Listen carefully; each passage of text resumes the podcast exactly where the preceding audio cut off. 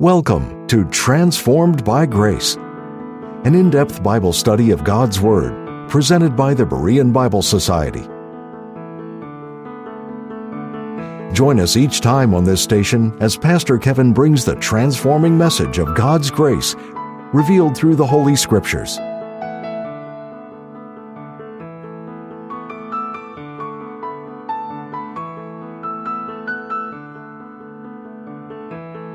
After hundreds of years, the perfect pastor has been found. He packs a 45 minute message into exactly 20 minutes and then he sits down. He condemns sin, but he never hurts anyone's feelings. He works from 8 in the morning to midnight and also serves as the church janitor. He makes $400 per week and donates $300 a week to the church. He always stands ready to contribute to every other good cause and also generously helps panhandlers who drop by the church. He's 36 years old and he's been preaching for 40 years. He's tall on the short side, heavy set in a thin sort of way. He has eyes of blue or brown to fit the occasion. He wears his hair parted in the middle, left side dark and straight, right side brown and wavy. He has a burning desire to work with the youth and spends all his time with the senior citizens. He smiles all the time while keeping a straight face because he has a keen sense of humor that finds him seriously dedicated. He makes 15 calls a day on church members, spends all his time evangelizing the lost, and is always found in his study if he is needed. Unfortunately, he burnt himself out and died at the age of 32. You're sure to be disappointed if you're looking for perfect leaders because there are no perfect pastors or spiritual leaders. Perfection is not the standard to measure against for anyone in the church, but rather spiritual growth, Christ likeness, and godliness. In the context of the Lord's coming for the church at the rapture, in the seven year tribulation which follows it, Paul is teaching of the church's need to be a light toward those in darkness to be a light to those in danger of being left behind.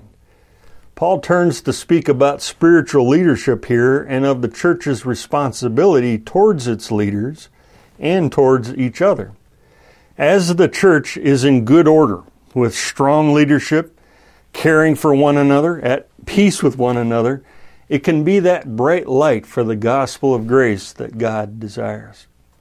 1 Thessalonians 5, verse 12 reads, And we beseech you, brethren, to know them which labor among you, and are over you in the Lord, and admonish you. Paul begins with, We beseech you, brethren. Paul begs and urges a course of action by the Thessalonians. When you see this in Paul's letters, it reminds you of the grace that is to motivate our behavior today. Writing by the inspiration of the Holy Spirit and with Christ's authority, Paul could have commanded the Thessalonians. But grace urges and begs. It reaches for the heart to do what is right and good in the sight of God. And Paul urges his brethren here. Paul saw the local church as a family. His favorite name for believers in his epistles is brethren. In this closing section, Paul discusses essentials for a happy, thriving church family. And without leadership, a family falls apart. And without leadership, a church family falls apart. The love, guidance, example, and leadership of a father and mother are crucial and vital to a home. And it's the same with pastors, elders, and deacons in the church. God has ordained leadership for the local church for its proper order and function. The church is made up of different people who have been called to different responsibilities. Christ, the head of the church, the body of Christ, by his will, gives spiritual gifts to his church. And he places people in his body as it pleases him. And he has called and placed some in positions of authority and leadership in his church. Paul refers here, here to the church's responsibilities and attitude towards its spiritual leaders. And the church is begged and urged to know them which labor among you. Now, it's clearly the responsibility of leaders to know their church and each person individually, young and old, and everyone in between. But we see here that it's also the responsibility of the church to know their leaders. The word know does not mean to merely know who they are or just to know their name or what their favorite sports team is. It entails a personal knowledge. It means to see, know, and understand what they do, who they are, and to know them personally. A woman had twins and gave them up for adoption. One of them went to a family in Egypt and was named Amal. The other went to a family in Spain and they named him Juan. Years later, Juan sent a picture of himself to his mom. Upon receiving the picture, she told her husband how she wished she also had a picture of Amal. Her husband responded, But dear, they are twins. If you've seen one, you've seen them all. You may think with spiritual leaders that if you've seen one, you've seen them all. But all the, but all spiritual leaders are not the same. While they may have similar responsibilities, they are each different. And the church is called to know and appreciate their leaders individually. Because often the more you know a person, the more you care about them. The connotation here in believers not being indifferent toward their leaders is that in knowing them, it will lead to greater respect, appreciation, care, and oneness in the church. In the instruction to the church to know and esteem their leaders, Paul is also teaching the leaders what is expected out of them. Paul wrote that the church is to know them that labor among you. Leaders are to be laborers and hard workers. The word labor means to work to the point of sweat and exhaustion, to work until weariness. The same word is used in Luke 5 5 when Peter said, Master, we have toiled or worked hard all the night and have caught nothing. The church leader is to be one who gives it their all, who works hard for the Lord out of their love for the church, they work and they make themselves available to the body of Christ. Leaders are to lead by example. Leadership is about influence. The greatest influence in the home and family by a father and mother is not so much by their words, but by their example. And likewise, leaders in the church family need to lead with a Christ like example by their own personal growth, by their own sacrifice and service, by their own hard work. And as the church sees and knows their labors, this will lead the church to do the same.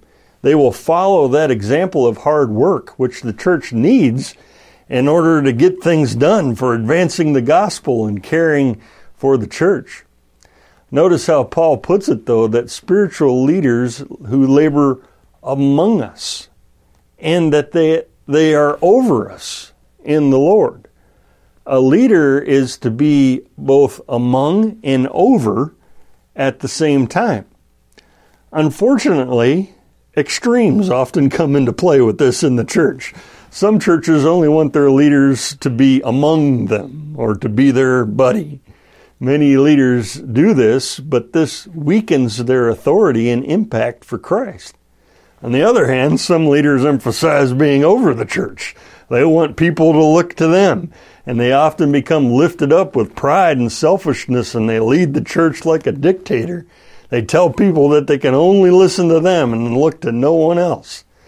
There needs to be a balance. Spiritual leadership is about both being among and over God's people, but always pointing everyone to the Lord who we all follow. All this is done in love, wanting only what's best for the church spiritually. Paul teaches the church to know them that are over you in the Lord. Being over you does not mean that the spiritual leader is to boss people around with an attitude of superiority. If they do, there's a spiritual problem. Scripture warns against this too. 1 Peter 5 1 to 3 says, The elders who are among you I exhort Shepherd the flock of God which is among you, serving as overseers, willingly, not for dishonest gain, but eagerly, not as being lords over those entrusted to you, but being examples to the flock. Paul wrote in 2 Corinthians 1:24, not that we have dominion over your faith, but are fellow workers for your joy, for by faith you stand. Being over the church does not mean a leader has the right to rule and reign over the faith and spiritual walk of their flock. Leaders are called to point people not to themselves, but to Christ and to God's Word, encouraging each person to be a Berean and to not take their word for it, but to receive the Word with readiness of mind and to study the Scriptures for themselves to see if those things be so. Over you in the Greek means to stand before. Spiritual leaders are to stand before the church in the sense of being out front, leading it, understanding that they have a God given responsibility to provide direction for God's people according to the Word of God. Church leaders are to be servant leaders under the Lord's authority, leading with His selfless mind, with His heart, strength, by His grace, humility, and sacrifice. Acts 20, verse 28 reads, Take heed, therefore, unto yourselves and to all the flock, over the which the Holy Ghost hath made you overseers, to feed the church of God, which he hath purchased with his own blood. Often there's a negative viewpoint of God's people. There's uh, old cliches like, if it wasn't for people, ministry would be easy. Or there's the old one, to dwell above with saints we love, oh, that will be glory. To dwell below with saints we know, well, that's another story. But as leaders lead in the church, they are overseeing and directing people that Christ purchased with his own blood. Christ died for each one of them. That is to change the entire perspective of a leader. The church is of infinite worth and value in the eyes of Christ, dearly loved and treasured by Him. And so pastors should lead them with deep carefulness and love in light of how precious they are to Christ. Spiritual leaders also stand before the church to cast the vision, to inspire and influence the church for Christ. One stormy, stormy night, a boat could make no headway and while the captain was struggling to get into port, a nervous passenger said to him, Do you think we shall get in all right? And he replied, This is a leaky old boat, and we may go down. And the boilers are not in very good condition, so we may go up. But whatever happens, we are going on. Leaders are to stand before the church and influenced by their dogged determination and steadfastness to move the church forward no matter what happens in this world. Paul says the churches to know them that admonish you. Pastors and leaders admonish believers. Admonish means to put in mind. It is the offering of counsel and wisdom by the instruction of God's Word, putting God's thoughts, God's heart, God's will in the minds of the church. And it takes time and consistent instruction of the Word for the church to grow spiritually. In the publication British Weekly, one time a letter was published about the preaching ministry, ministry of pastors. It said, Dear Sir, it seems ministers feel their sermons are very important and spend a great deal of time preparing them. I have been attending church quite regularly for 30 years, and I have probably heard 3,000 of them. To my consternation, I discovered I can't remember a single sermon. I wonder if a minister's time might be more profitably spent on something else. For weeks, a storm of editorial responses ensued, ending with the following letter Dear Sir, I have been married for 30 years. During that time, I have eaten 32,850 meals, mostly my wife's cooking. Suddenly, I have discovered I cannot remember the menu of a single meal, and yet I have the distinct impression that without those meals, I would have starved to death a long time ago. Just like the regular need for our daily food, God's people need this regular intake of spiritual food, spiritual nourishment, by the teaching and preaching of God's Word by spiritual leaders, and by our, each of our own personal study.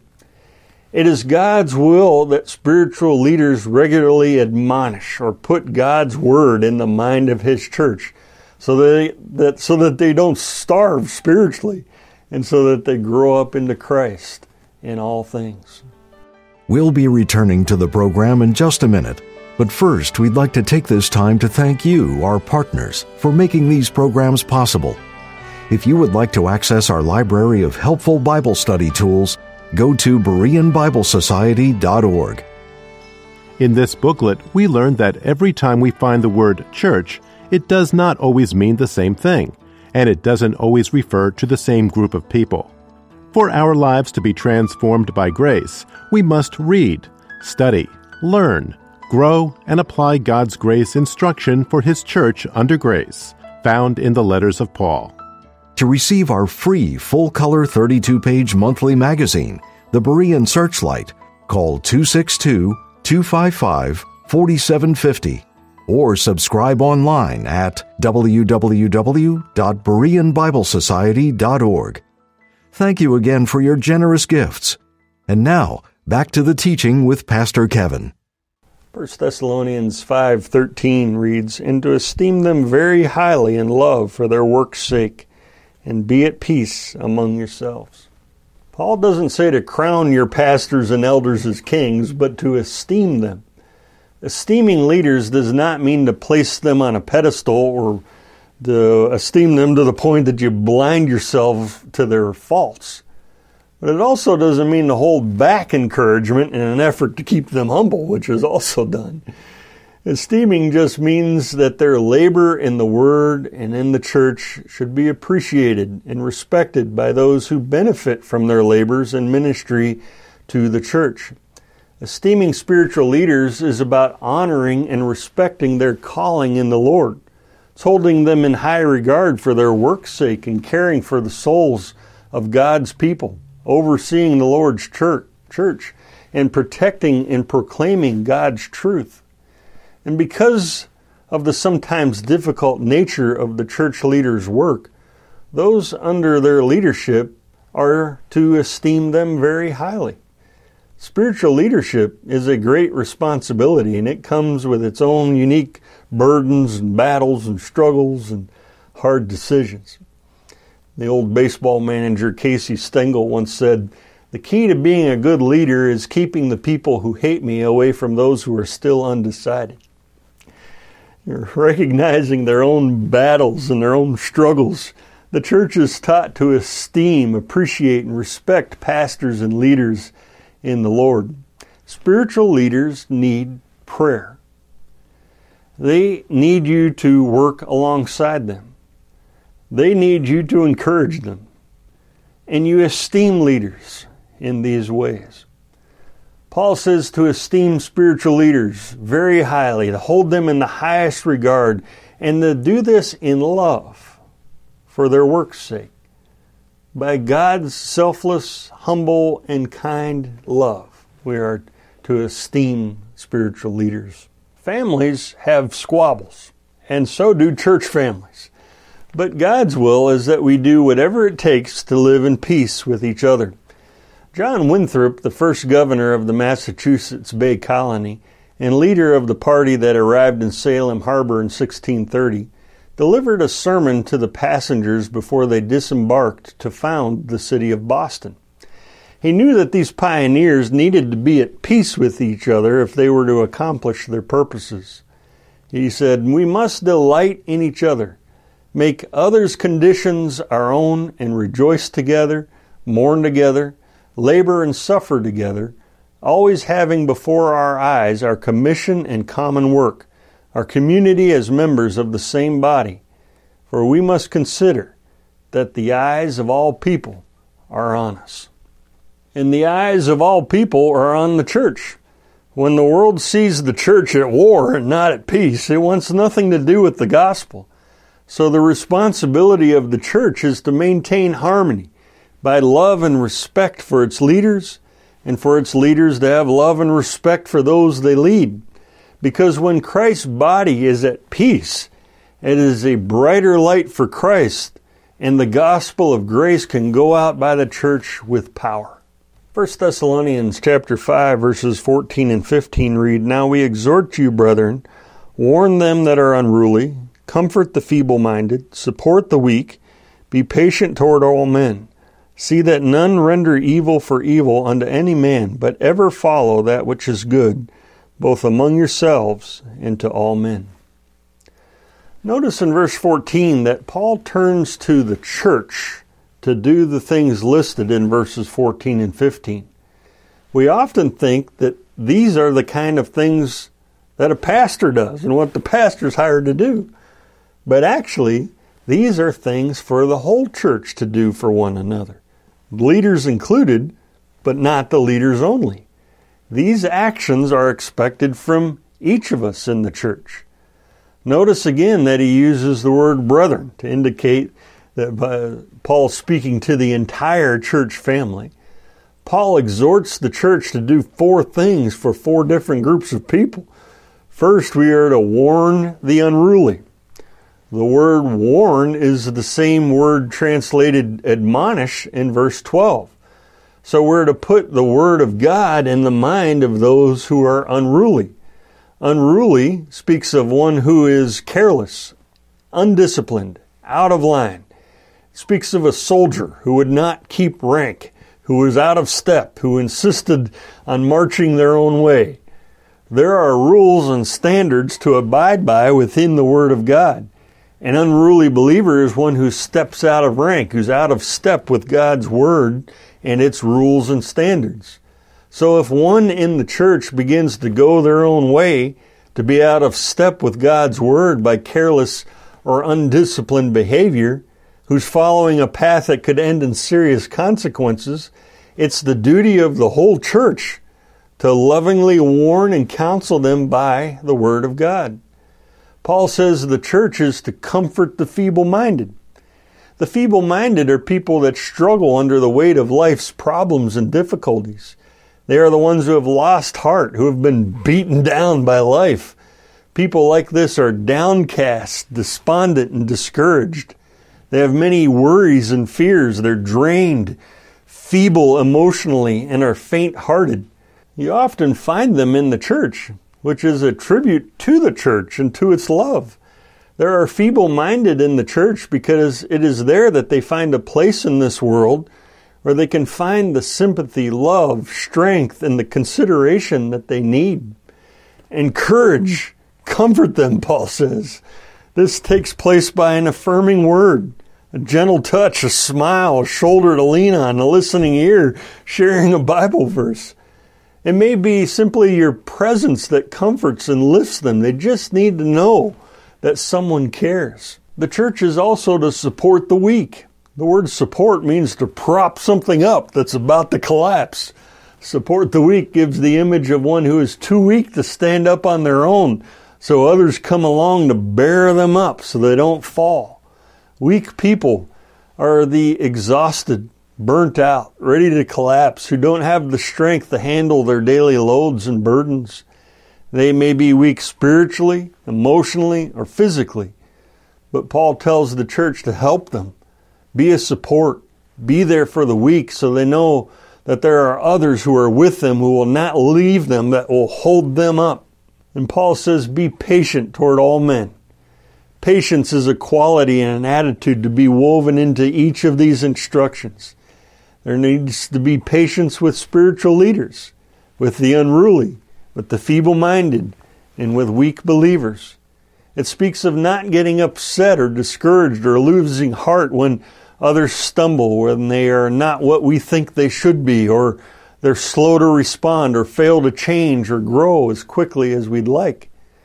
When we're patient, we're calm, our fuse is long, our irritability is slow and we give ourselves and others time and space to grow.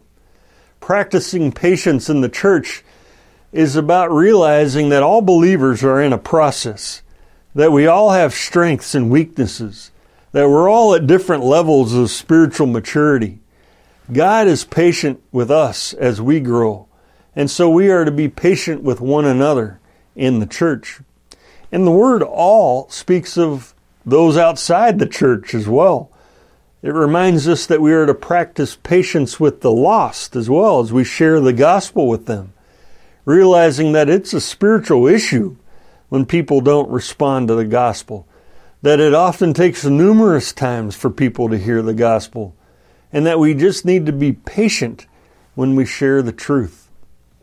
In verse 15, all believers are instructed to not render evil for evil. Two rough and tough looking motorcycle bikers were eating in a truck stop when they spotted a rather small truck driver sitting alone, and they went over and they began to pick on him.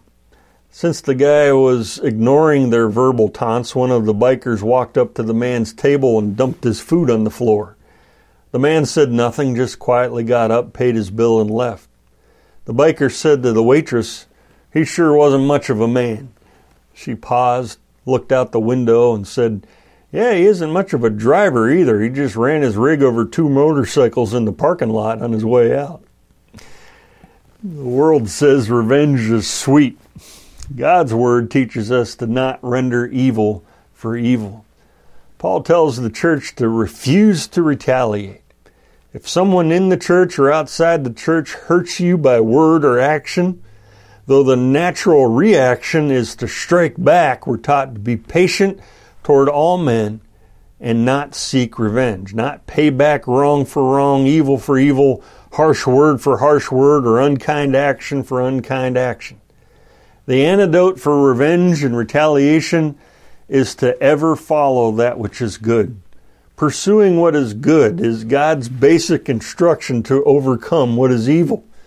God wants His church to follow or pursue after what is good and right, treating others with goodness and righteousness and kindness. God is concerned about our reactions. He wants us to react with patience, to not render evil for evil, and to do what is good. And the word ever, or always, is emphatic. Ever follow that which is good. Because our tendency is often to look for a loophole or a justification for why we shouldn't be kind to someone and why we should retaliate. But God tells us to always pursue showing goodness, grace, and kindness to each other in the church and everyone else. All this makes for the peace that God commands in verse 13.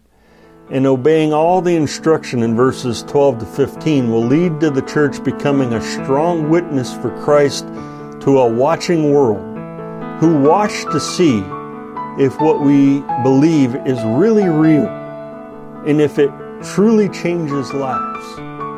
And we know that it does.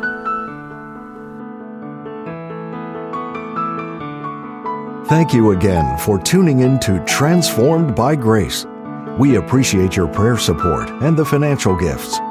The purpose and mission of the Berean Bible Society is to help you understand the whole counsel of the Word of God. For more information, visit our website at www.bereanbiblesociety.org or give us a call at 262 255 4750. Or if you prefer, write us at the Berean Bible Society, P.O. Box 756, Germantown, Wisconsin 53022. Now, until next time, may you be transformed by God's grace.